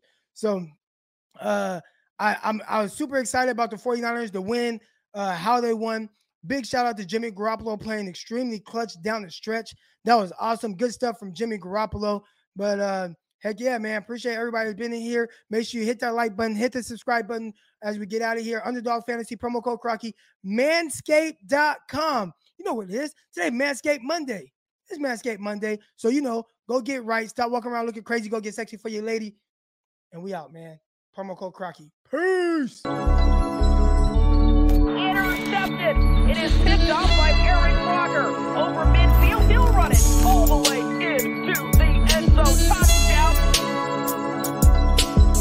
Croc Talk TV podcast. Peace.